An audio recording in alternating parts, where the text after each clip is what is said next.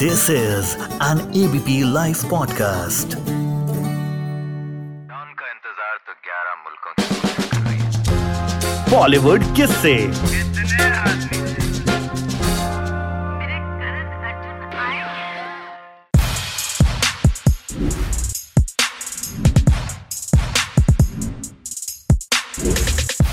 अगर मैं आपसे कहूँ कि रावण बहुत बड़े राम भक्त थे तो आप कहेंगे कि भाई रावण तो शिव भक्त थे, पूरी दुनिया जानती है, ये आप कैसी बात कर रहे हैं?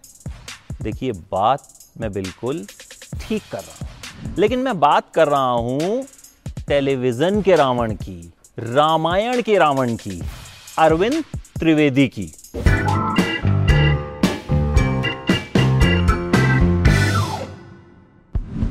रावण का किरदार अरविंद त्रिवेदी ने रामायण में निभाया, और आज भी जब भी ज़िक्र रावण का होता है, कितनी रामलीलाएँ हम देख लें, जहन में चेहरा अरविंद त्रिवेदी का ही आता है।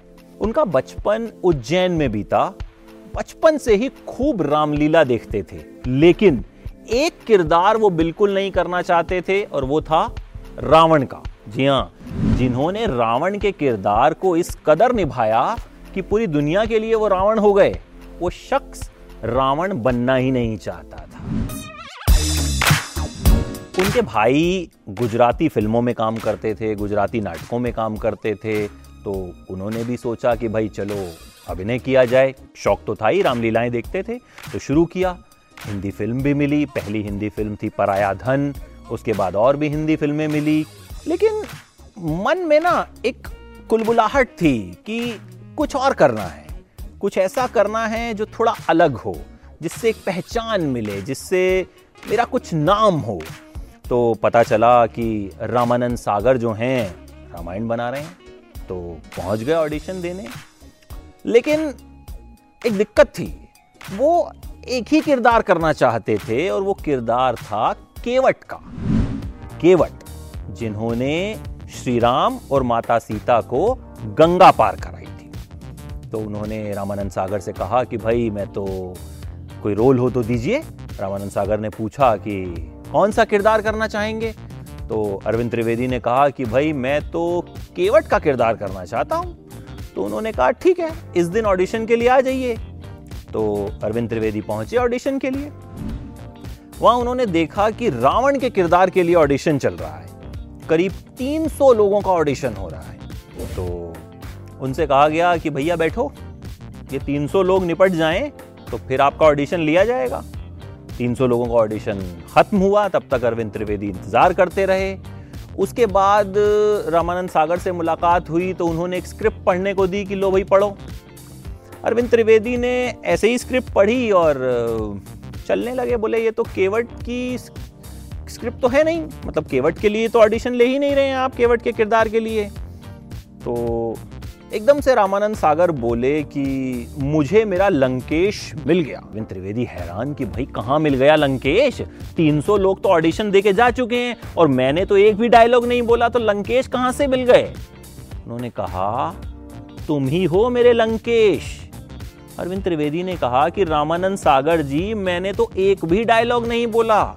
और रावण तो बहुत धमाकेदार, जोरदार तरीके से डायलॉग बोलता है और ये जो लोग ऑडिशन देने आए थे, इतने छह छह फीट लंबे, ऊँचे और ज़ोर से जो है संवाद बोलने वाले लोग थे।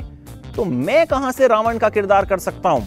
तो रामानंद सागर ने कहा कि देखिए, मुझे, मेरे लंकेश के लिए एक ऐसा कैरेक्टर चाहिए जिसमें सिर्फ़ शक्ति ही ना हो, भक्ति भी हो, उसके चेहरे पर अभिमान ही ना हो, तेज भी हो। और तुम्हारी चाल से ही मुझे पता चल गया कि तुम मेरे रावण बन सकते हो, रामायण में रावण का किरदार निभा सकते हो। इसके बाद रामानंद सागर ने अरविंद त्रिवेदी को गले लगा लिया।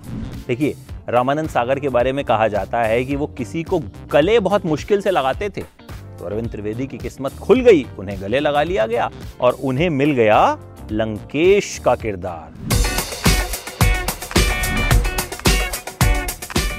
देखिए वैसे तो लोग रावण से बहुत नफरत किया करते थे, लेकिन अरविंद त्रिवेदी के घर में, उनके मोहल्ले में, उनके गाँव में बहुत इज़्ज़त थी उनकी। लोग उन्हें रावण के नाम से ही बुलाते थे, उनकी पत्नी को रावण की पत्नी मंदोदरी के नाम से बुलाते थे, उनके बच्चों को रावण के बच्चों के नाम से बुलाते थे। तो उन्होंने देखा कि रावण के किरदार से भी मुझे बहुत इज़्ज़त मिली।